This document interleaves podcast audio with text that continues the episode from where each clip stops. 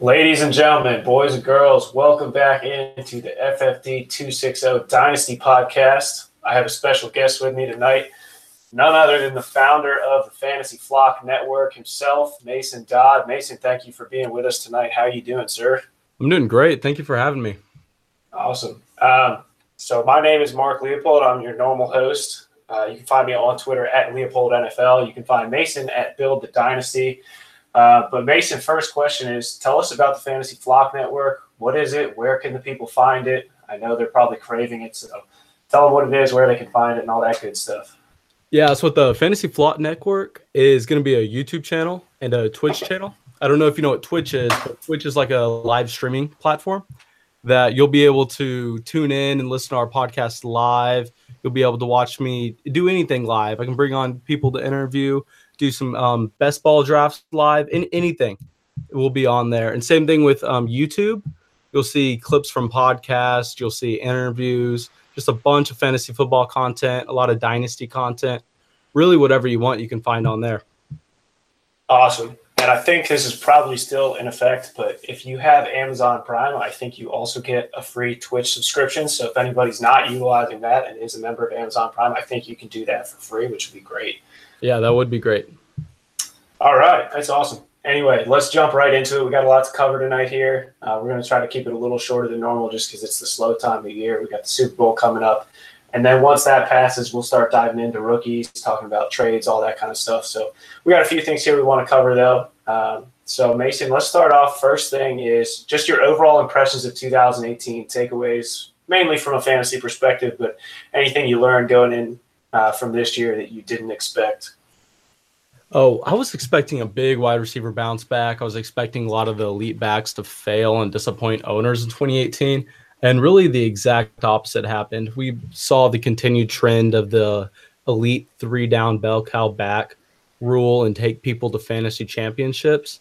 And I'd say that's the biggest overall impression of 2018 that it's the return of the running back. The trend continues.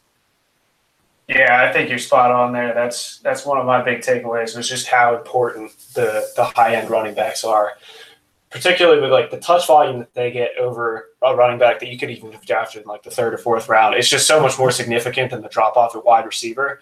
And you look at some of the guys at wide receiver that went in the mid rounds or even you know third, fourth, fifth rounds, you're getting better value there. So I think we're we're going to see it kind of continue to shift back towards running backs uh, I know we've been wide receiver happy ever since the 2014 class. Uh, so that's one of my takeaways too. I agree with that. Um, anything else from a fantasy perspective there that you learned uh, from your drafts and redraft leagues or best ball leagues? Um, well, with um, redraft and best ball, the big thing is that came out is you do not want to be taking a running back in the rounds three through five. You can get away with going zero RB, but if you do, you, you gotta wait. You gotta load up on taking wide receivers early. You got to load up on tight ends early. You cannot be stuck in that three to five zone, the three round three through five for running backs, because that's where all the expensive running backs with touch questions are going. I mean, it's just a big dead zone for running backs, and it has been for the past couple of years. Yeah, that's the kind of range that, especially this year, we saw guys like Alex Collins, Kenyon Drake, um, and so some of the guys that are either in relatively uncertain situations or they're just generally low upside. Uh, another one I'm thinking of is a guy like LeSean McCoy, who's going to get the touches, and that wasn't the problem. But it was really just the Bills' offense was so bad as a whole that it brought down his value. So that's a good point. And some of the guys you look at that went later on, I'm thinking like Marlon Mack, Aaron Jones, like those are the types of running backs you want that are kind of in uncertain backfields but could take over. And you want the guys that have good offense. So those are some of the guys we saw break out. And another one that comes to mind is Nick Chubb came on late in the season. The Browns offense surprised some folks, turned it around a little bit, and he definitely took over going down the stretch. So I think you you make a great point though. You want to focus on running backs early and late, sandwich it in with the wide receivers in the middle, yeah, uh, exactly what I was um, getting at. And also, you made a great point halfway through there that um, we should be targeting players on good offenses. We should be avoiding the prototype of, hey, we should draft wide receiver X because he's going as wide receiver 40, even though he's the number one on the Buffalo offense. Or for this next season, I see that going to be the Redskins offense. I feel like whoever's the number one there will get overdrafted just because he's going to get the volume, even though the offense is going to be horrendous. So it caps the ceiling. Yeah, I landed myself with a few shares of Kelvin Benjamin and Jamison Crowder both, and I didn't really expect it with Washington this year, but you know I was all over him and Benjamin more yeah. for that reason of just he was going to get funneled targets and it didn't work out. Uh, what about quarterback and tight end? Let's talk about the onesie positions briefly here. What was your approach on quarterback? What was your approach on tight end? And did it work out? And if not, what are you going to do differently? Quarterback was great this year. I got, I would call it more luck than anything. I was massive on Mahomes, mainly just because situation. And I figured if he does have the arm talent, then it's all upside from here. He can't be worse than Alex Smith, and we just saw what Alex Smith did. On the flip side, oh, I whiffed on tight. Well, I kind of whiffed on tight end because I was I went heavy Rob Gronkowski there. I kind of saved myself with my biggest, my highest owned dynasty tight end being Eric Ebron, but nice. Yeah, I had Gronk in a lot of places, which definitely hurt. Yeah, I'm the same. I I had a lot of luck in quarterback, and by that I mean I drafted Andrew Luck basically everywhere because I wasn't worried about the injury, and that paid off big time. Oh yeah. And tight end, I was with you there. I, I, had Gronk in a lot of places. I thought it set up nicely at the end of the second round for him to have a huge season. Also had a lot of Hunter Henry, sadly, because the breakout lined up perfectly. And, you know, obviously for reasons other than talent and things we can't really foresee, that didn't work out. Um, so I've been all over him in Dynasty for a long time. And, uh, you know, was trying to get him in startups the last few years. So had a lot of that, didn't really work out. And obviously a lot of redrafts leagues drafted after the fact. So didn't have it so much in seasonal leagues, but had a lot of teams in dynasty where I was trying to work around that. All right, so moving on here, uh, we'll shift strictly to a dynasty context here now. Talk a little bit about the season, but I want to transition into rookie drafts. Uh, I know we're ways out from those, but it's never too early to start thinking about it. I know a lot of people are already underway in their evaluation process of the 2019 rookies. Um, so I just want to talk about your approach a little bit. I think it's a little early to talk about what we're seeing in the class. We'll get into that plenty through the offseason. Um, but as far as your approach on looking at rookies, are you more of a film guy or more of an analytics guy? I'm more of an analytics guy. I mean, I don't really have time to sit here and grind film, or even if I did, I don't really, I'm not going to sit here and say I know more than NFL evaluators, even though some of their decisions are highly questionable. And when I'm looking at analytics, I'm looking at five main things. I'm looking at the age adjusted production of mainly wide receivers. I'm looking at the college market share of those wide receivers. You also have to look at the strength of their competition because a lot of these D2 um, small school wide receivers end up getting pumped up. Same thing with running backs. Look at Jeremy McNichols. They get pumped up just because they're crazy stats. I mean, people don't like to talk about strength competition in deep dynasty circles. I mean, it's more of a public kind of thing to talk about, but I think it's something important to look at. And also, I'm a I'm a big NFL draft capital kind of guy. Not necessarily because I think scouts are the smartest people or that they're going to get it right all the time, but I think that whoever they ch- take highly, they think of that player highly, and they're going to give them the chance to succeed. Yeah, draft capital definitely factors in. I mean, I'm with you. Analytics is my primary. I, I watch film and I use that to try to fill in some holes on places where I think the analytics might be overlooking things. Uh, so, one example, I was low on Calvin Ridley all throughout. And obviously, the draft capital changes that because you know he's guaranteed to play early, he's guaranteed to get multiple opportunities to fail. So, that's obviously, you know, pretty much worth his weight in gold per se uh, because you know he's going to get those opportunities where a guy that's drafted in like the fourth or fifth round might get one, and if he fails, he's probably out of the league or at least you know relegated to a practice squad or cut and sign on another team and never really surfaces again. Uh, but I do use the film, and it can tell you some things where the stats might be misleading. And so one guy that I really hit big on on the film last year was Kerryon Johnson, and the thing I saw with him when I was watching his tape is that that Auburn offense was just so one dimensional and so predictable that when you looked at his numbers, they're both kind of depressed from the offense he was in, but also his efficiency didn't look great, and he wasn't used as much in the passing game as I thought what I saw on tape suggested he could be. So obviously, some of those things panned out. Uh, he was used a little more in the passing game than some thought he might be, and you know he, he, turned out to be a pretty good player. It looks like so. I think that was trending in the right direction, but film definitely kind of takes a backseat to the analytics where I use it to just kind of try to correct a little on things that might be a little misleading. Yeah, I was big on Kerryon too, and mainly because he he was productive for that Auburn offense in the SEC at an incredibly young age. I think it was the second youngest running back coming into the draft of the big name running backs, and also you you saw a lot what Detroit thought of him when they traded up in the second round to take him there. Yeah, that definitely says a lot. Another thing that we didn't touch on, but you just did right there, is if a team trades up for a player, I think that says a lot as well. And you think about a guy like Alvin Kamara, where the Saints traded up to get him. I think we probably should put a little more weight than we have been, at least me personally, on teams that trade up for a guy, because that definitely says they're confident, especially if it's in, you know, like the second round, even the first round. I mean, that that says a lot about how they feel about the player, and I think that's going to hint at early opportunity as well. Yeah, I completely agree there. That's a big reason I was on Dante Pettis this offseason. The 49ers traded up to a spot where nobody thought Pettis was going to go. And they kind of surprised a lot of people by taking him that early in the second. Yeah, it's a good call. I wasn't as big on him, so it's definitely somewhere I think I could improve my process a little bit. So we kind of touched on a few things here already, but I want to talk about lessons learned from 2018 rookies um, whether you want to just talk about a couple of players that you either hit or missed on, or just general trends. You know, what were your biggest takeaways from the 2018 rookie class? All right, yeah, there's two big things that I learned from the rookie class. One is fade the public, which I did a I think I did a pretty good job of it. I had Josh Allen everywhere in all my superflex leagues, mainly just because I sat there thinking, you know what? Everybody hates this guy but he was taken in the top 10 in the NFL draft. So, like, what, what's the chance that he's this bad? So I took him, I was scooping him up everywhere in the early second of all my Superflex drafts.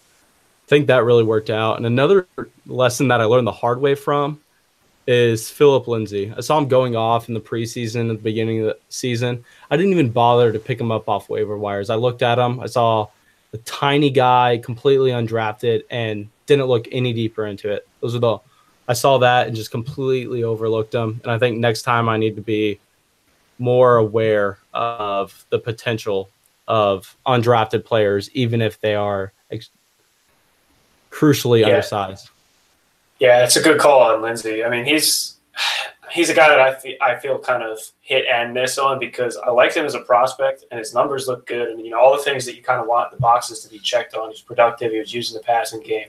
The size was obviously concerned, but – I think the athleticism helps uh, a bit there. So he was a prospect that I liked in a vacuum, and then obviously his draft capital or lack thereof is not a good sign. But really, for me, it was just that I was so high on Royce Freeman that I just totally wrote off Lindsay only because he was on a team with Royce Freeman, and I thought that was in the bag that it was Royce Freeman's job.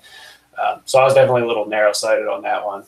But I think my takeaway is that I wrote a piece last offseason about wide receivers being taken in the first round of dynasty rookie drafts, it's often a sucker move. And I think I kind of reinforced that this past year. And it showed me that I think that take was even a little mild, maybe, because you look at a lot of the first round running backs that their value increased in their first year. And a lot of the first round wide receivers, their value decreased in the first year, or they at least didn't produce up to the level that their owners were probably expecting.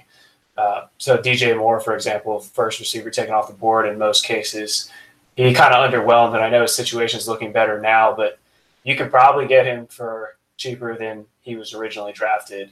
And some of the running backs that were taken right around that range, Nick Chubb fell because of his landing spot and uh, competition with Carlos Hyde, and he's obviously very valuable. In a lot of cases, he's you know top ten running back in dynasty, depending on what kind of ranking service or ADP you look at. So uh, Sony Michel, his value went up. Uh, obviously, Ronald Jones didn't, but I was off of him. So I think the value of running backs early on, especially the ones who are projected to get opportunity, I think that you should kind of almost overvalue that because worst case, their value can go up and then you can try to trade them.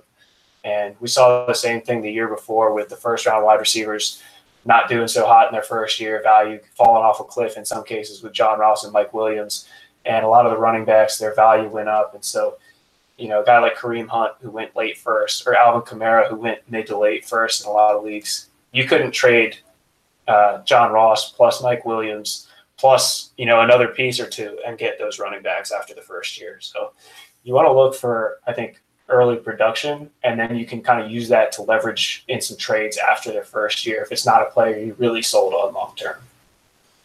I generally agree with that take. I think we see that year after year ever since the 2014 class, except with 2018 class. I mean, you say that you can't get DJ Moore for I mean, you can get him for less than what you, owners paid in 2018. I don't think that's the case because most I mean, I don't really play in any one QB dynasty leagues anymore, but every single superflex league I was in, I was getting him at the early second. I don't think I had to take him in the first single time. And I don't think I mean, if at least if you offered me the 106 in 2019, even though I took DJ Moore in the early second, I'm declining that offer based on what I saw his rookie year. And same thing with Calvin Ridley, same thing with Courtland Sutton, same thing with Dante Pettis, and same thing with Christian Kirk. Like I said, I generally agree with that strategy of taking the running backs early and dismissing the first round wide receivers. But I think that this year was a little more of an outlier outlier than in 2015, 2016, 2017. Yeah, it was definitely a very strong class. So we'll see how this one pans out, and you know maybe we'll, maybe I'll pull that back a little bit, but I'm definitely going to go into this draft with a running back heavy mindset early on. Um, but I think you know of those wide receivers you listed, I'm only really buying DJ Moore at this point, and it's primarily because Devin Funchess is going to be gone but I'm not buying Ridley long term. I'm not. I'm kind of neutral on Christian Kirk long term just because I'm not sold on Josh Rosen primarily. I love Kirk as a prospect. I'm not really buying Pettis long term because I think they're going to make some moves and I think his targets are going to be squeezed a bit even when he comes back. You know, hopefully he plays a full season this year. Um, so I'm really only buying more of that group. That makes sense. I think a lot of those wide receivers have lower ceilings. Like I think they can only be wide receiver twos, like wide receiver yeah. range. But I, I mean, I do like a lot of the guys. I play in a lot of like a start eleven, start twelve leagues, so I'm looking for depth, and I think those kind of guys are perfect for it. Uh, can I ask you why you're fading Calvin Ridley? Because I was off him his rookie year as well, but he, in my opinion, he looked really impressive this year. I mean, he had, according to Player Profiler, the largest target, um, largest separation per target of any wide receiver this year. Yeah, I mean, he was going up against mostly number three cornerbacks, so that probably contributes some. And for me, if you put his season in context of his age, it's really not that impressive. And so one of the guys I mentioned a minute ago, Devin Funch, is almost the same age as Calvin Ridley. And Ridley has one decent season under his belt. Funchess has already done that multiple times, and he's going to be a free agent. So he's probably going to land with a team that's going to use him. I would hope. Um, so, just generally speaking, you know, Ridley came into the league that old, and I don't think he's a bad player. I just don't think his uh, outlook looks as good as some people think because they think there's more room to grow. But when you're already this age, I think he's probably closer to his peak than a lot of people realize.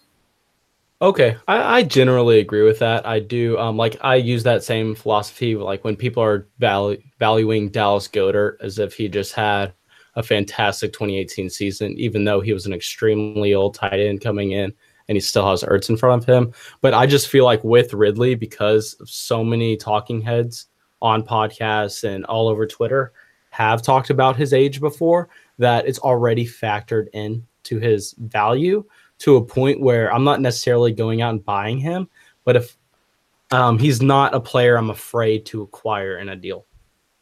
Yeah, I mean, I wouldn't shy away from it because I think you'll get decent, you know, like wide receivers three production is probably about where I would expect him to fall. But I would rather take my chances, you know, if you're talking almost straight up value, I think Funchess is probably cheaper, I would imagine, at this point because he was just complete garbage the second half of the year. He was hardly used. But I would rather have a player like Devin Funchess because I think the upside is higher, uh, especially when you consider how raw he was coming into the league. And he's definitely progressed. So I think he still has more room to grow than Ridley, and they're almost the same age. Okay, that's a really interesting take. It's probably contrarian. I mean, I, I know a lot of people want Ridley, but he's one of those guys where his value went up in the first year, and I wasn't buying him at his price before. So now that it's higher, I'm definitely selling. So, what do you think it would cost to acquire Ridley right now? and I, I play more single quarterback leagues. Sadly, um, I'm trying to get some super flex transitions, but that's a tough thing to do once the league's already active. Yeah. Uh, so in a single quarterback league, I think you'd have to pay probably an early first. You know, like the 103 or 104. I mean, he was going later first round, but I think his value's definitely increased from that point. So Okay, that's fair. I would think it's probably about there, 103 Yeah, or 104. I completely agree there. Uh, and I'm not necessarily paying that price, but if he was, if I could get him for the 106, 107, I think I'd pay that in a one QB league. I don't even think I'd do that.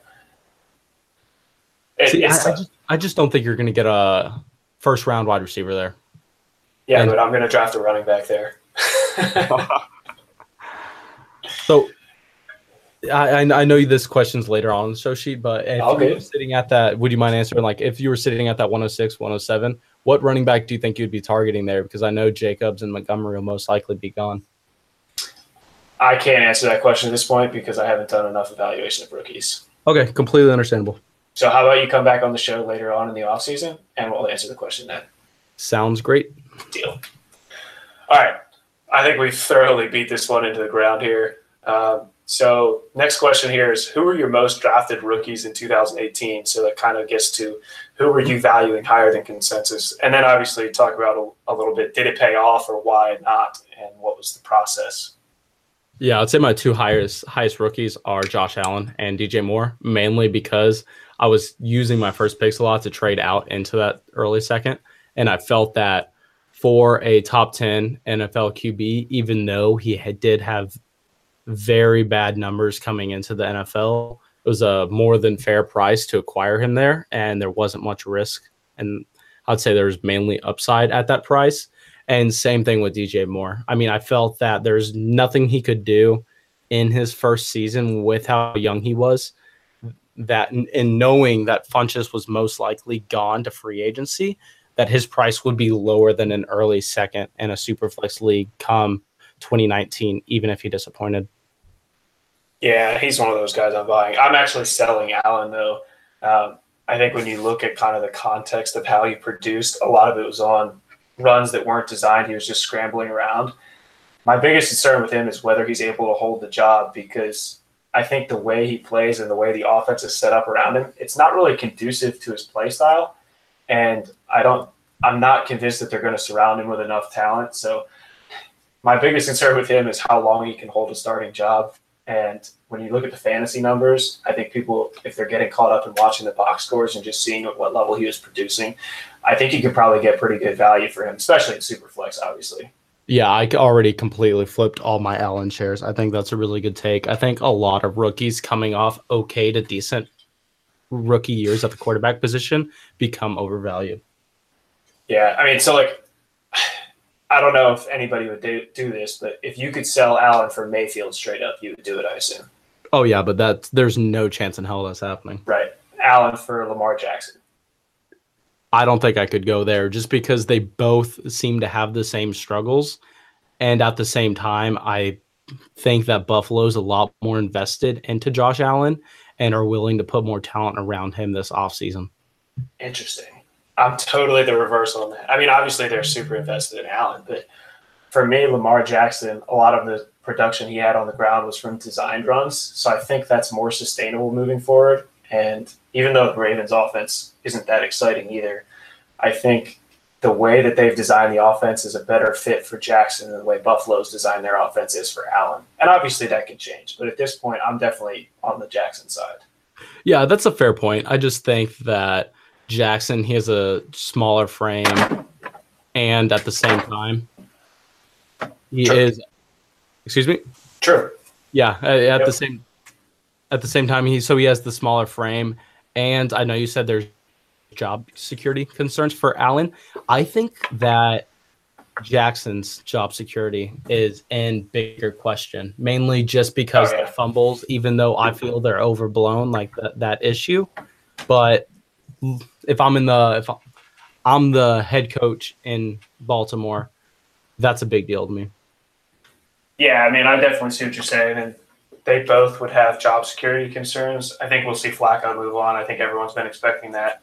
but neither one of them really has competition on the roster. So I think it would have to be a situation for either of them where they go another year and a half, probably minimum, and the team's not winning games, and they decide that they need to make a change, and then maybe drop somebody in two years, or pick up free agent, or try to make a trade or something like that.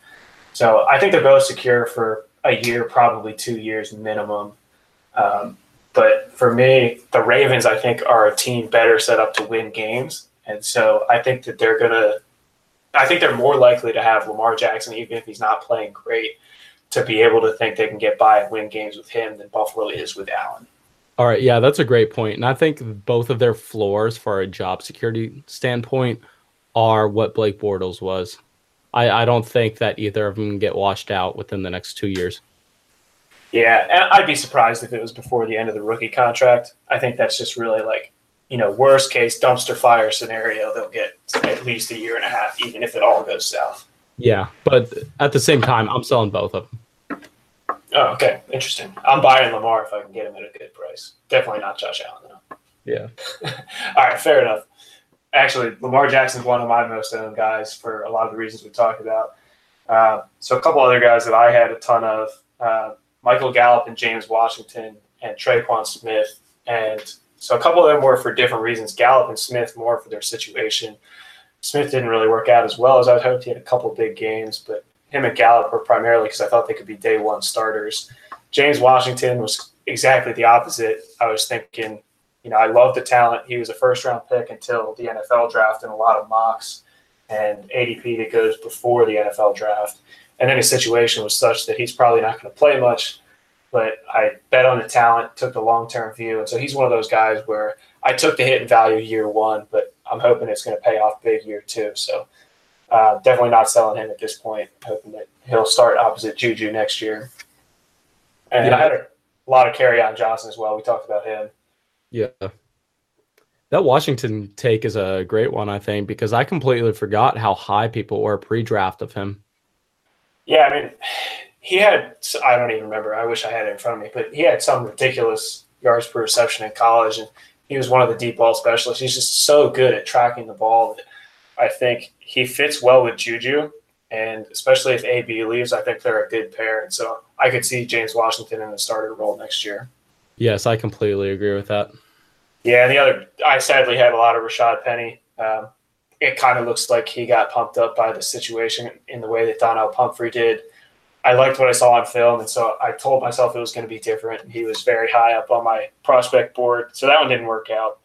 Um, and I do have Dallas Goedert for some of the reasons we talked about because Zach Ertz's contract situation is a little bit up in the air. I don't know what they're going to do ultimately, but they can save a good chunk of money if they cut him this year.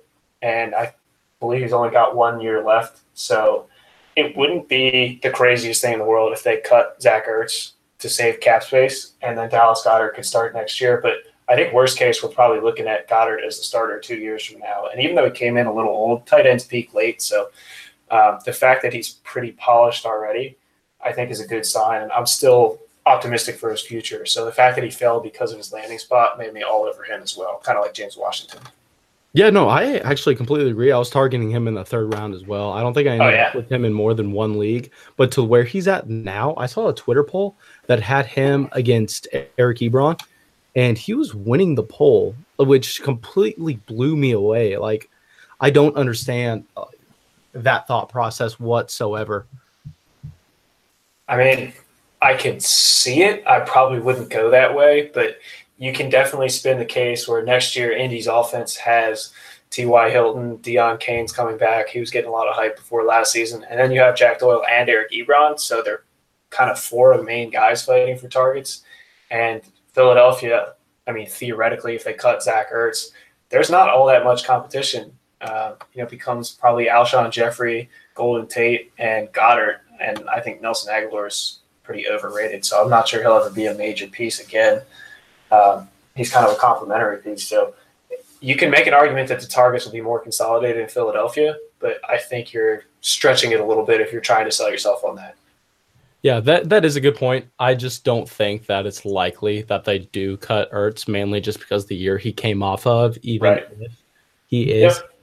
even if he, yeah, his contract is going to be bloated down towards the end. But I mean, they like running two tight end sets anyway. I just don't think Goedert's ceiling is there yet. Yeah, I'm with you. I I take the Ebron side at this point, but I can sort of see myself or see somebody trying to talk themselves into it. I'm surprised he's winning though. All right, so we might have touched on this a little bit already, but if there's somebody we haven't covered, uh, you know, who was your biggest hit and who were your biggest miss from the rookie class? Yeah, I would say hit Josh Allen mainly just because in the Superflex league he's Yep. wor- he's worth about the 103, 104 right now, and you're drafting him at the 201, 202.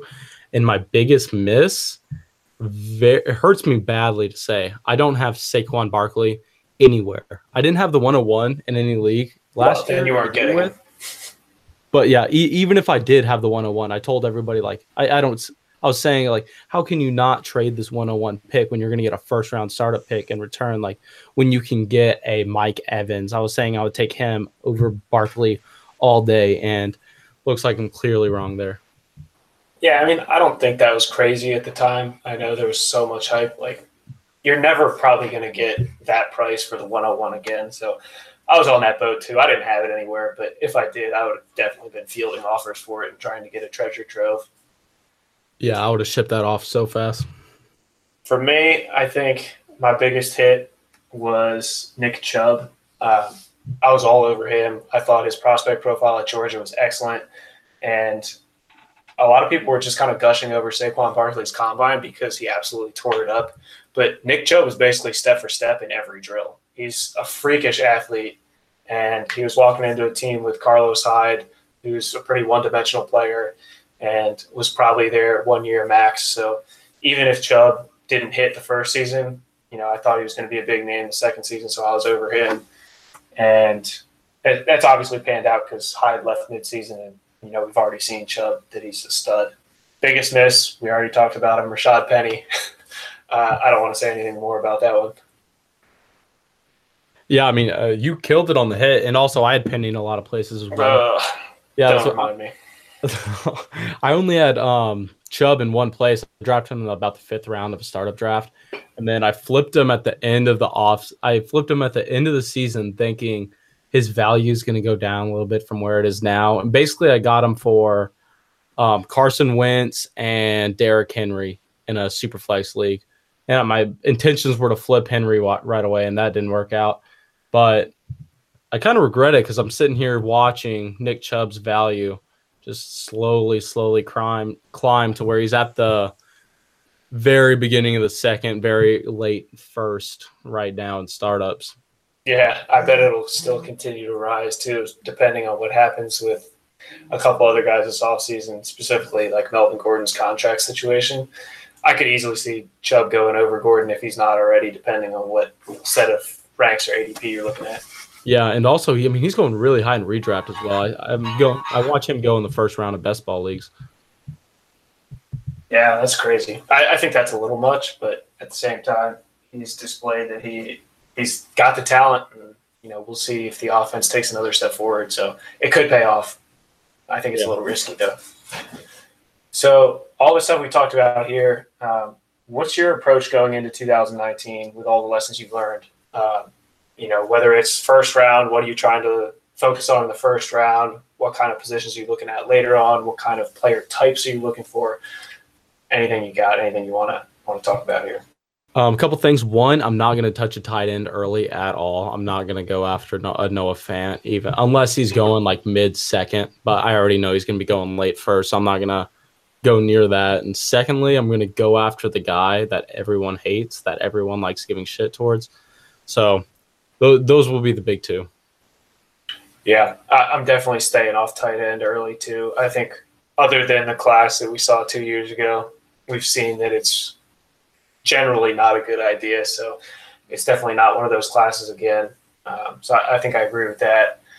I talked about kind of focusing on RBs early. Uh, the other thing I'm going to be looking at is from what I've seen so far, this class has a lot of guys that either, you know, went to smaller schools or just didn't necessarily get the recognition that some of the bigger school guys got, but were super productive, especially at the running back position. Uh, you know, used heavily, used in the passing game. And so there are going to be a lot of things I think that I like about later round running backs this draft. And I'm going to be interested to see how some of these guys test and where they're projected to go in the NFL draft and ultimately where they end up going, I think this could be a good year for late running backs that turn into guys that could potentially be three down backs in the NFL, depending on where they land. Yeah, I can see that. I think Lindsay taught us that lesson. Yep.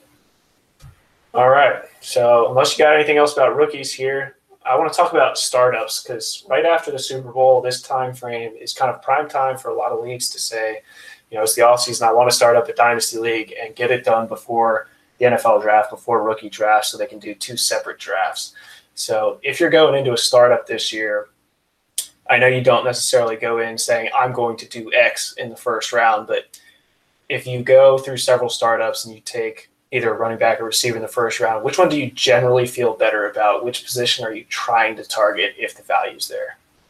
So, I mean, I'm kind of coming around to this because in the past, I've always been about the wide receiver. I go wide receiver, wide receiver, wide receiver, and just completely put the running backs on the back burner. But I think you have to start changing your mind now. And if you have a top two pick, you have to think about Barkley or Gurley.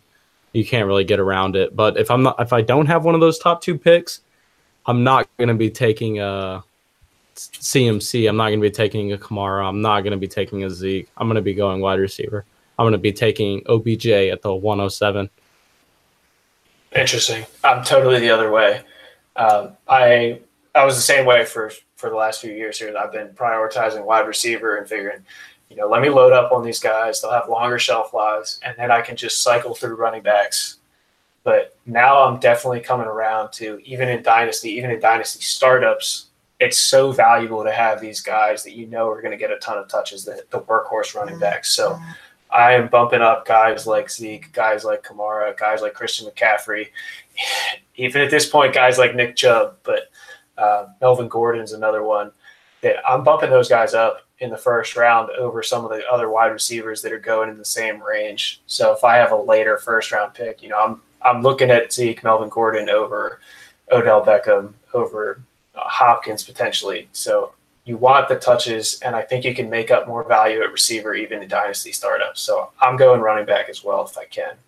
Well, see, I'm thinking like, have you been looking at recent dynasty startups? Because when I'm looking at them, I'm seeing the CMCs, the Kamaras, the Zekes all going top five. I'm seeing right. five running backs go off at the very beginning. So if I'm sitting with the 104 and I can move back to the 109 and pick up a possibly switch a second rook, a second round rookie pick for a first and get an OBJ, I'm going to go that route every time just because re- I, I'm a wide receiver guy. I like it's probably hurting me, but I like going those wide receivers because even if the, their ceilings are lower, they're they're not going to comp- win you a league on their own like a CMC will. Right. But their value I their value still increase. I mean, doesn't increase, but it stays where it's at longer, in my opinion, from when from what I see year to year. Yeah, Odell Beckham's value has been so sticky. Yeah, I mean, like it, the he's been moved to the he's been he's was the first round pick after two, 2014, and he hasn't been down since, and he won't be for the next three years. Yep. Yeah, I, I, think it comes down to your philosophy a little bit, and so I'm I'm definitely in the mindset now, and I didn't used to look at it this way, but now I'm in the mindset of win year one and then worry about it later. So I'm trying to get the workhorse, even if it means foregoing one of those wide receivers like Odell or Hopkins. But if you're building a team that you want, maybe not necessarily to be the top team in year one, but build a strong foundation to compete two, three, four those years, I think wide receiver is probably the better move. So I think it may be just a slight difference in philosophy.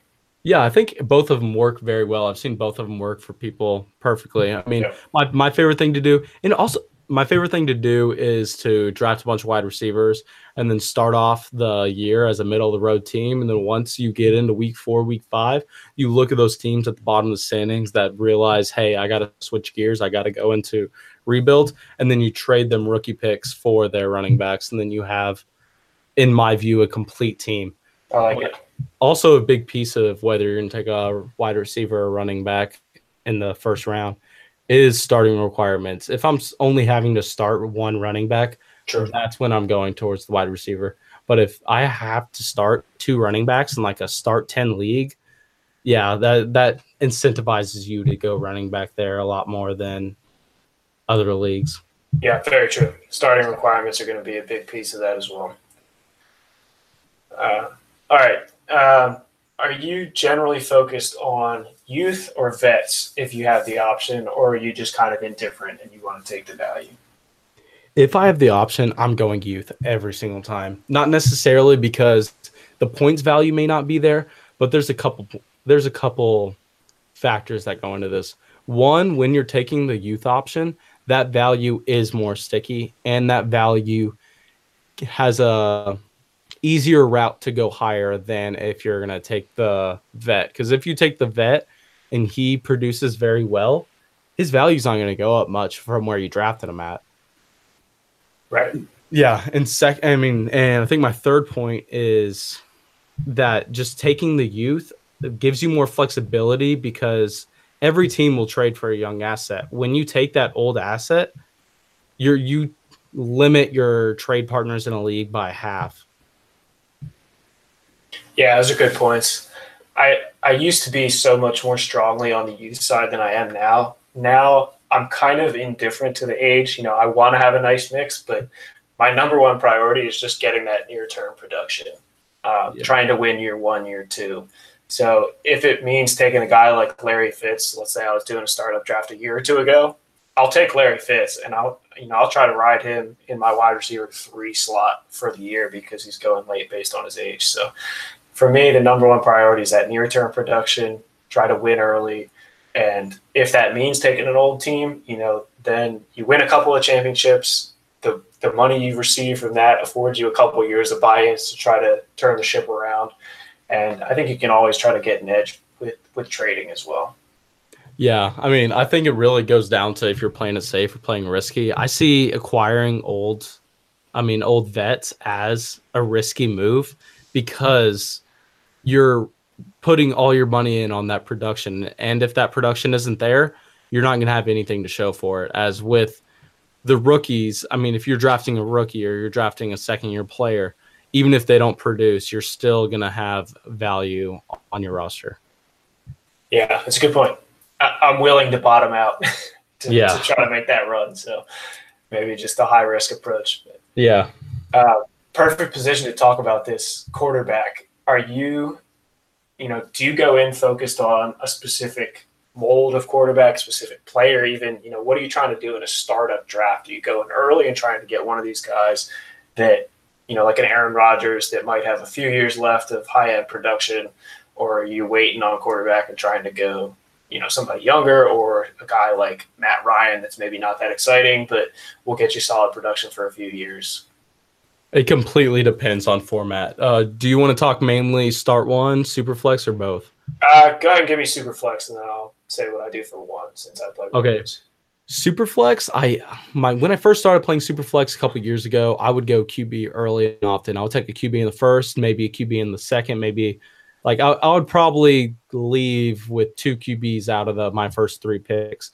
But since then, I've grown a lot. I've realized that that is a bad approach. Like with Superflex leagues, even though the QB value is a, a lot higher, I think you have to wait until you get into that low, low end QB1 range, high QB2 range, and then you try to get about three guys from from the QB12 to the QB20 range. That's what my favorite guys like who I want is my QB1 right now is like someone like Cam Newton or Russell Wilson who are going around the QB10 and dynasty startups right now.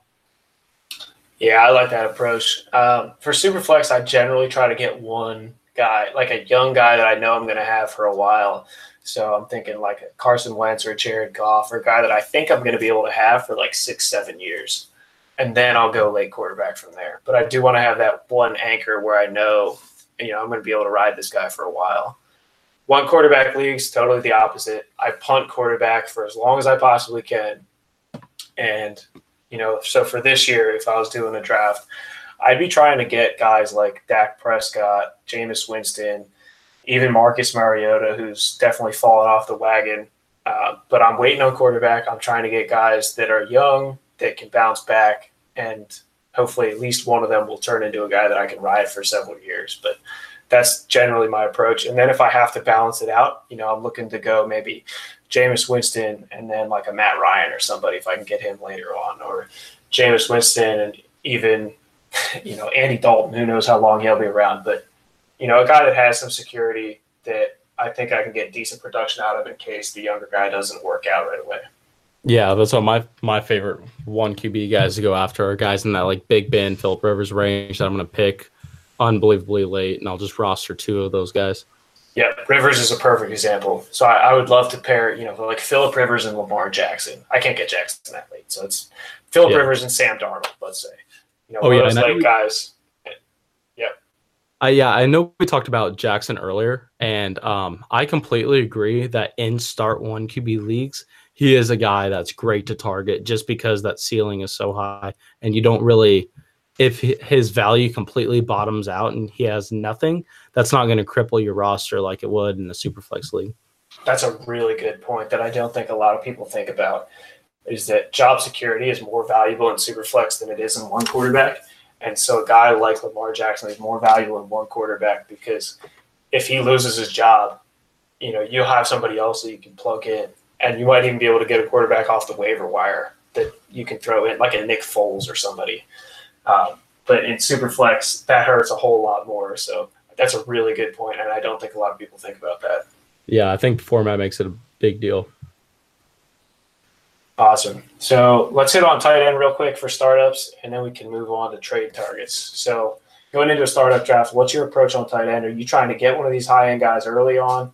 Um, and I know for Superflex, if you're going QB, are you also looking at tight end, or are you trying to do one or the other? Okay, it, it really depends on yeah league here. Like if I'm playing in a start eleven or start twelve league where I'm only gonna have to start one tight end, that com- that's completely different to me. If I'm playing in a start eight league, which I don't think anybody thinks about at all. But just because the points that the tight ends contributing to your starting lineup every week in those massive start 11 leagues where you're starting seven wide receivers you you could go without starting a tight end and it wouldn't really affect your team that much. Like, but verse if you're playing in a start eight league where Yeah.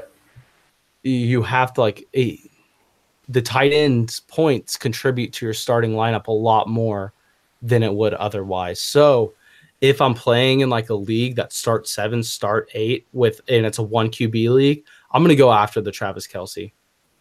But at the same time, if I'm playing in a start 11, start 12 superflex league where the points that the tight end is scoring me make up such a small percentage of my starting lineup, I'm going to be rostering Austin Hooper as my first as my starting tight end. Yeah, I like that. I like that approach. My my thought is generally I try to get a younger guy that's already been productive. So last year before the injury, it was Hunter Henry. The year before that, it was Hunter Henry. This year, it's probably George Kittle. Like I'd be willing to pay that price, or I'd be looking at a guy like OJ Howard or David Njoku.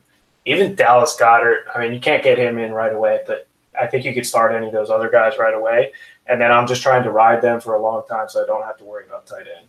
And Yeah. if I have a guy that I'm not thinking is going to produce right away, you know, I might want to try to pair like Jared Cook and Dallas Goedert. So you get an old guy, kind of like the quarterback approach, where you can ride the veteran for a year or two, and or Jimmy Graham, Dallas Goedert, something like that, where you get throw a guy in for a year and then hope the the younger guy pans out. Yeah, so my favorite thing to do is target those um, round one, round two tight ends that are entering year three, like an Adam Shaheen or a Gerald Everett. Like I've never had them on my dynasty rosters before, but this offseason I'm sending out offers to every single one of my owners because they're forgotten about. Yep, Gerald Everett, I love that one. Jonnu Smith is a guy that I'm going to be trying to pick up this offseason. Uh, I love him as well. Yeah. All right, so let's touch on some trade targets here. Um, we talked a lot about rookies and startups. So if you've already got a league in progress, um, let's talk about some guys that you are trying to sell high on. I know we've touched on a few, so anybody that we haven't covered yet that you're trying to get rid of if you have them. Okay, you're not gonna like these. I'm already telling you. if, you're, if you're the audience listening right now and you you suffer from I don't know, just Give getting it to him really straight. getting really offended by people you love, I would tune off right now. Just give it to him straight. All right. In Superflex leagues, I'm selling Baker Mayfield. which I know he's everybody's favorite QB. He was I loved him coming in. I had him everywhere coming in. But he's he's valued so highly right now just because he's such a fun guy and he was so good his rookie year. I mean, you could trade Baker Mayfield for Russell Wilson right now, which like most most people would rather have Mayfield, which I just think is crazy to me for like compared to Russell Wilson or Cam Newton. Yeah, I'd rather have Russ. Yeah, I mean, but Baker's going ahead of him in every every startup. Well, shit. I guess you should sell Mayfield then. I never thought I'd say that. Yeah, and then same thing. Looking down at the Browns backfield, I'm selling Nick Chubb. I loved him coming in. I was a big fan of his, but I mean, if if he's going to be valued at that late first, early second turn, I'm moving off him. I'm going to try to send a Chubb and a third for a Juju. Yeah, I think you, I think that's a good move. I'm not opposed to trying to sell Chubb, but I will say you got to get good value for that because I think you're still going to get solid production if you keep him. So you got to make sure I think you're getting a safe asset and somebody that'll produce right away. Exactly. Yeah, I, I think he's going to be great. Yeah. I mean, I, but I'm, I'm I'm looking at it as I think he should be at the end of the second round, and he's just not there. He's a solid ten pack, ten picks higher, and those are ten valuable picks. Yeah, I mean, I, I might even go higher than that. Like, I would try to maybe do like Chubb and then a second and see if that'll get you up to like an Odell Beckham because some guys are just going crazy for Nick Chubb right now. Yeah, I, I definitely so, think that's possible. Yeah, I, I, would try to go higher than Juju, but I like the idea. See, no, I, I would do I would do Chubb plus for Juju. But yeah, I mean, I'm not opposed to that trade, but yeah. I, I, would try to shoot higher. I mean, like yeah. somebody more valuable. Completely understandable. And this next yeah. wide receiver is everybody's favorite. Everybody in the analytics community loves him. Every fan, fantasy analyst loves him. He's everybody's favorite sleeper. But I'm selling Chris Godwin. I know Bruce Arians is coming to Tampa Bay. I know a lot of people are thinking Chris Godwin's going to enter that year year three breakout. I just think he's already being valued as if he's broken out when he hasn't. I mean, yep. recently in a auction draft, the uh, auction startup I just had, he went as like the wide receiver 15 ahead of players like AJ Green and just a Jeez. lot of players I'd rather have ahead of him. That's crazy. I, I think you can make the same argument about Kenny Golladay because we saw him kind of on his own this year, and I'm not sure he's going to be the player that everyone thought he was, but he's being priced around that range as if he's already a stud. So I think you can make a similar argument about Kenny Golladay, and those two are lumped together quite a bit. Oh yes, they are. I do think Golladay's value is higher, and sure. so yep. just because he's already produced a significant amount on the field, but Golladay isn't one of those other guys who came into the um, NFL really late, and unlike Calvin Ridley, nobody likes to talk about that with Golladay. Yep, uh, that's a great point. Okay, and Calvin Ridley is one of the guys I'm selling. We already talked about that, but uh, yeah. Another one that I had was Phillip Lindsay. I think we've touched on him a little bit already primarily my concern is how long he'll hold up, his body size, his age. And the last one I had here was Zach Ertz. We talked a little bit about his contract situation, so okay. I think he's probably got one more year with the Eagles. I don't think they'll opt to re-sign him, especially after uh, drafting Dallas Goedert. So I think you got one more year of Zach Ertz max. Yeah, I, come. I don't. I don't necessarily agree with the reason to sell Zach Ertz, but I do agree that he is a sell just coming off this massive year. And I do think that Dallas Goedert. I, th- I, think they'll both be there and I think they'll both eat into each other. And I think that Zach Ertz will come down to earth a little bit and be a mid tight end one while Goedert is a tight end two. Yeah, I, I'm kind of projecting here, but I don't think they'll re sign Ertz because they're going to come up to the time when they have to pay Carson Wentz. And I think if they have to pick between the two, they're going to rather pay Wentz than Ertz. Oh, yeah. So I, I just don't know if they're going to be willing to spend that much knowing that the Wentz contract is looming. Yeah, that's what I also love your Lindsay call. Yeah, I think I think Lindsay was more of a screaming sell a month ago as he was producing and when people dismissed the draft capital and now that it's the off season people are coming more towards their senses and see the size and see the draft capital and see the coaching change but I agree that he is a sell. Yeah, I think you should have already sold him, but still, if you got him, I'm trying to sell even at yeah. this point. That's a good point, though. So, who are you selling for QB? Josh Allen. We already talked about him. Oh, okay, yeah. And uh, can I do you mind if I get in my tight end sell real quick? Do we have time? Oh, yep. Sorry if I missed that. Go for it. Okay, yeah, it's another guy you already mentioned. You mentioned that you're buying him, but I'm doing the exact opposite. He just recently went as the tight end one in my auction startup ahead of Travis Kelce, and that is George Kittle. I think that George Kittle is a fantastic talent, but I am not paying the price that it takes to acquire him right now, mainly because that San Francisco offense was completely void of talent. And with a new QB coming in, that doesn't have to necessarily look at the tight end every route, running those underneath routes. Um, and with possibly a big name wide receiver coming in, I think that the volume will be down. And I don't know if he's going to get those not necessarily fluky long TD receptions, but I I don't want to call them fluky, but I don't think that they're going to continue to happen so often.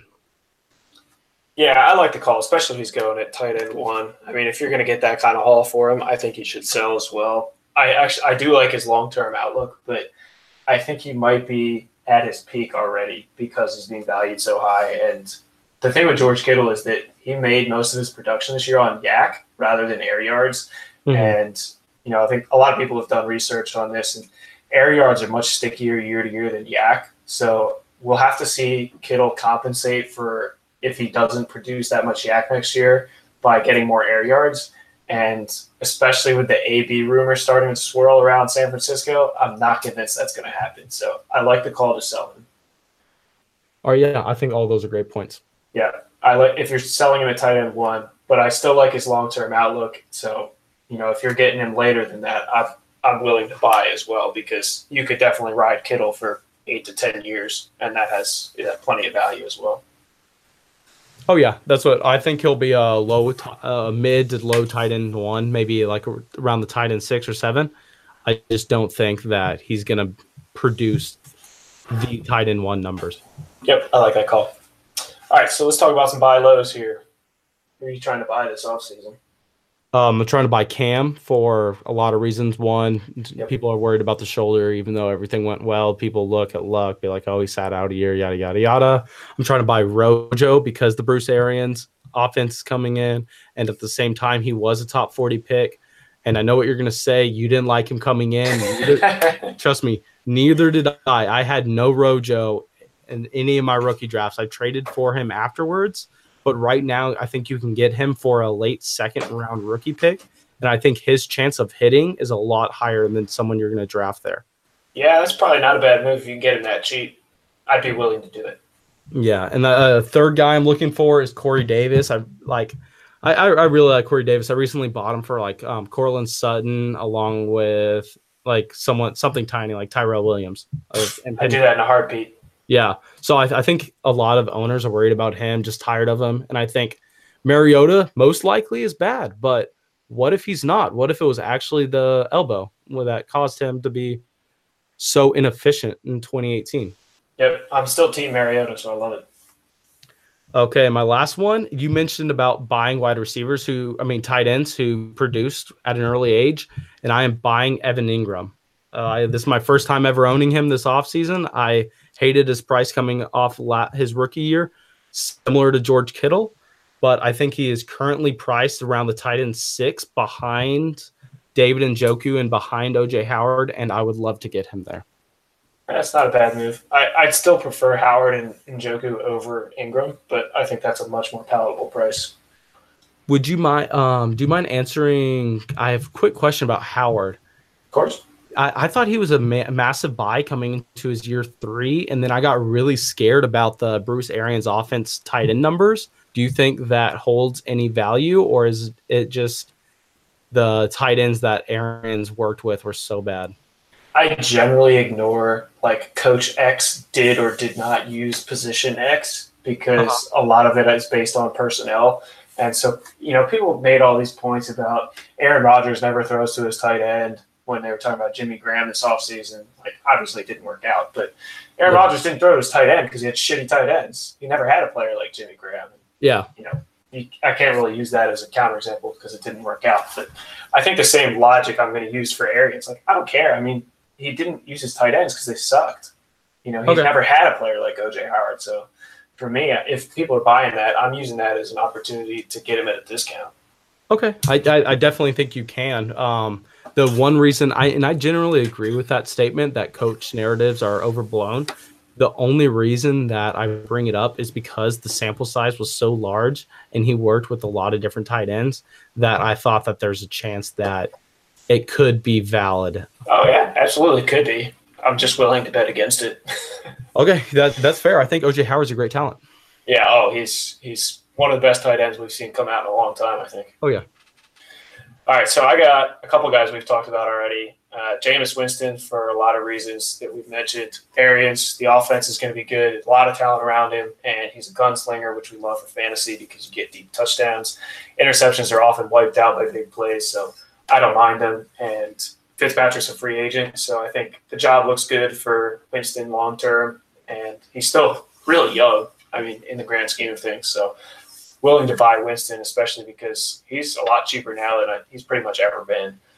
Uh, I'm buying Devonta Freeman because his price is depressed based on uh, mostly missing this past season, but also just not being that productive in recent memory. And so he's definitely faded from the year he won a bunch of people fantasy championships. Tevin Coleman's a free agent. Essentially, no way they bring him back based on the contract that they signed Freeman to. Uh, so it's pretty much going to be Freeman and Ito Smith next year. So love Freeman in that situation. Uh, buying Devin Funchess for reasons we've already talked about. And the last guy I mentioned briefly, Jonnu Smith.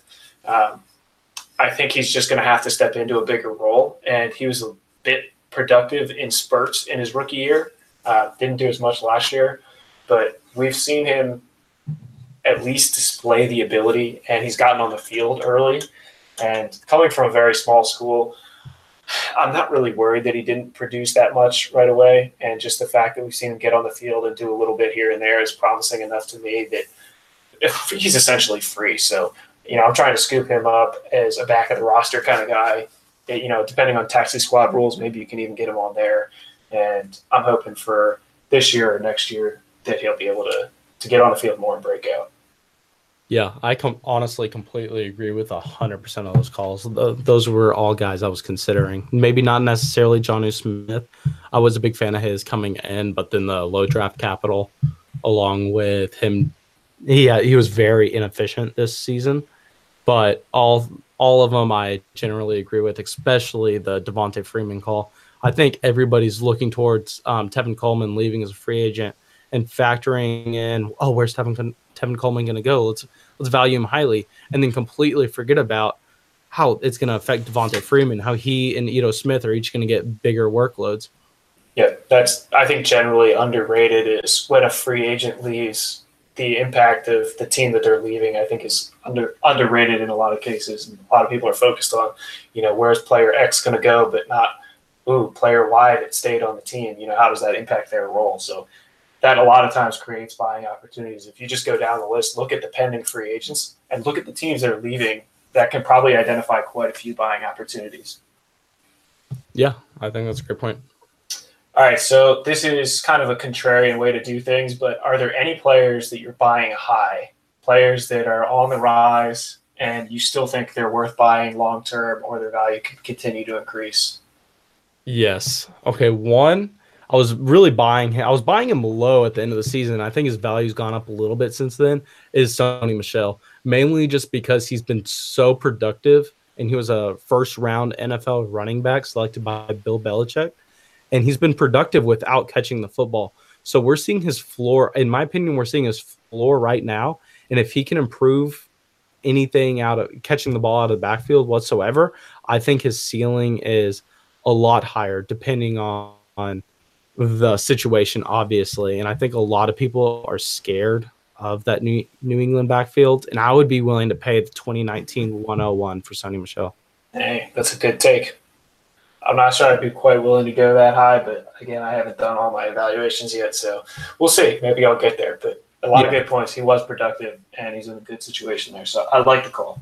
Okay, and this second one, I'm buying wide receiver high. My my love for this wide receiver is a little crazy. It may be irrational, but I'm buying Amari Cooper as a top five dynasty wide receiver. Woo, sizzling! I like it. I love Amari Cooper, so I'm on board. Oh yeah, I, I mean, he's been so productive since he's been to Dallas, and he's still so young. And they had no time to incorporate him into the offense. He had a bye week to get situated, and he's not a running back who they. I mean, how much do you have to learn as a running back? He's a wide receiver. It's completely different offense than what he was running in. They were both pretty shitty offenses, but other than that, I mean, I think it's a big deal for. He wasn't majorly successful, but he was still a wide receiver one going into that Dallas offense right away.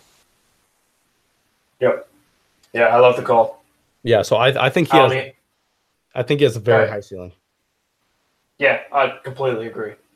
I only have one guy written down, and it's probably not a guy that people have forgotten about, but I'm buying Derrius Guice. And that's really just if the price is at where it was last year, just because it's not as strong of a class from from what I've seen so far. That if you can get Derrius Guice at the cost that you paid last year, so that's basically the 102 in every league, I'm paying that. I'm probably willing to pay the 101. Uh, so I'm buying Derrius Guice if anybody's willing to part with him. Okay, yeah, I think you'd have to pay the 101, and I, I wouldn't Yeah, be willing, probably. yeah, I wouldn't be willing to do that. I think Guice is a great talent, but it's just I expect that Washington offense to be so bad. Yep, I, I do too. But I think I'm projecting that he's going to be better at catching the ball than what we gave him credit for in college. And so we've seen running backs, and you know Saquon Barkley's maybe not the best example just because he's so freaking good, but Derrius Guice is also really good.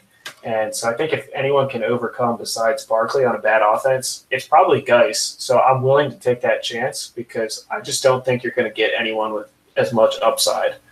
Um, and assuming they figure out their quarterback situation, I think the ceiling is really high for Guice. Yeah, with your running back strategy, I think that's a I think it's a good take, and I think I would pay the 101 for Guice as well, depending on team structure, of course. Yep. All right. So the flip side of the spectrum, is there anybody that you're selling low on? Players that fell out of grace this year, and you just decided that's enough. There, no, there's no coming back. Time to cut bait and get anything I can. I'm selling Anthony Miller mainly just because I was so off him coming into his rookie year. A lot of he was he was a lot of people's favorite sleeper. I just he he was older than Calvin Ridley coming into his rookie year, and Yeah. nobody talked about it. Every everybody loves talking about with Calvin Ridley, so that's why I think Calvin Ridley's priced appropriately. But he's one of the guys that nobody nobody liked talking about. He came from a JUCO, started at a JUCO school. I tend to like guys who are coming in to the uh, coming into college and go to big schools because they had um, they were a high re- recruit coming out of high school. So I mean, he's just someone I go completely against. I know his values dipped a lot, and you can probably get him for a late second. But I would honestly probably take the late second just because he was such an old recruit. Him coming in and doing nothing just show like it confirms what I already thought. I had a league where I was picking between Anthony Miller and James Washington, and it was like mid second or something like that. Yeah. and I picked Washington. And about the first, I don't know, two months after that, I regretted it because everybody was starting to hype up Anthony Miller, and I was like, at this point, I could have traded Miller for Washington plus something, but I took Washington, and at this point, I'm loving it. So I like Oh, yeah. that call. It's Yeah, actually it's- funny though because my guy is Allen Robinson, so uh, I have him. I, you know, I love Allen Robinson as a player, but he just did not fit into the role that I thought he would in Chicago. I thought he would get, you know, maybe 150 targets. That might be aggressive, but I thought he was going to get a ton. I thought he was going to be the clear wide receiver one on the team, and I thought they were just going to, you know, make him one of the focal points of the offense. It didn't happen that way. They spread the ball around more than I would have liked, and he just didn't really do anywhere near as much as I thought he would. And based on that, you know, I'm not really anticipating they decide after this year, well, that wasn't working. We need to get Robinson more involved. So I don't really see a significant change in terms of offensive philosophy. So if I can get any any decent value for Robinson, I'd probably be willing to sell. what would you sell for, like rookie pick wise? Um, because of the talent, I definitely want at least a first. I don't know if I'm getting that, so Oh, I we'll think you, see. I think you would easily get a first round pick. I would pay you. I would pay you the 108 for him. I'd probably want like mid first. Yeah. So, yeah, I, I'd probably consider it for about that. Yeah, that, that, that's a good take. I like it. And uh, another thing about Anthony, I just want to bring up Anthony Miller real quick. Do you remember in the um, preseason, like I mean training camp time, when how much hype he was getting? Yeah, it was, it was insane. insane. Yeah, I mean, especially you know some of the guys that out out there that are Bears fans that were watching him at training camp and that kind of stuff. They were saying he was shredding experienced NFL defensive backs, and you know he's going to be the next big thing. I wasn't really buying it that much. I mean, he was a strong player, and I definitely liked what I saw out of him. But you know, his age was an under discussed aspect of his profile, so I was kind of off him a little more than most, and that's probably why I took Washington, where most people would have taken Miller at the time. Uh, so I'm with you on Miller, though. Yeah, I think that's a great pick. Yeah, I just I don't know what to do with the Bears wide receivers here because I don't really like Miller. I'm souring on Allen Robinson, and I've never been a Taylor, Taylor Gabriel fan because you know he's a one trick pony. Yeah, so, I don't know what to do. I, I think the Chicago could address the position in um, the offseason, honestly. I don't know why they would though. I mean, they've got Robinson on a big contract. They just drafted Miller, and I actually don't know what the deal is with Gabriel. I assume he's coming. You know, Gabriel got a big contract, but I don't know right. if he, I don't know if they can get out of it. Yeah, the, that's what I mean. I mean, actually, no. I guess they just paid Khalil Mack. I was thinking that they had Trubisky on a rookie contract, so they had the money to go out there and sign someone. But right, that's not. Never mind. I'm wrong there. That's not the case. All good. Yeah, so that that's a confusing wide receiver group for me to work out. But anyway, uh, last question here. If you got to start up this season, it sounds like you're between Gurley and Barkley, as I'm sure most people are, including myself. Who are you taking? Who's your 101 if you got the first pick in the startup? 101, I'm taking Barkley. Like, yeah. I, I, I was against him going into 2018. I thought he was a, I thought he was too hyped considering he was a rookie, but I was just wrong, and I'm willing to, I'm willing to say it and go against myself. Yeah, I'll take a Barkley too. And, you know, I, I was also one of the guys banging the drum for, you know, he's overhyped. Uh, he hasn't even played a game yet. You can't be valuing him this high. Obviously, that all panned out the way that people were thinking it would. So, yeah. Um, you know, I'm willing to take the loss on that because I think it was riskier than people were willing to admit, but it obviously panned out. So I, I, think it's hard to make a case against him as the 101 because he does basically everything Gurley does and he's got extra years left he literally looks like he created human in a lab.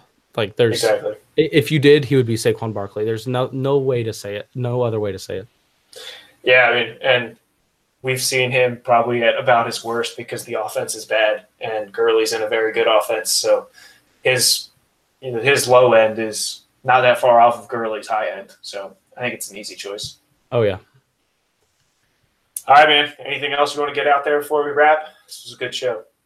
Oh, yeah, I think we're all good. I mean, if you like t- hearing me talk about dynasty or fantasy football in general, I'd love you for you to go check out our Twitch, go check out our YouTube.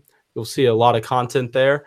And if no nothing's posted by the time you hear this and go to look, you can always find me at on Twitter at Build the Dynasty, and I will definitely be twi- tweeting out every link to everything I ever post. Awesome. Yep thank you guys for listening. Go go check out Mason over at Build the Dynasty on Twitter. Check out the Fantasy Flock Network.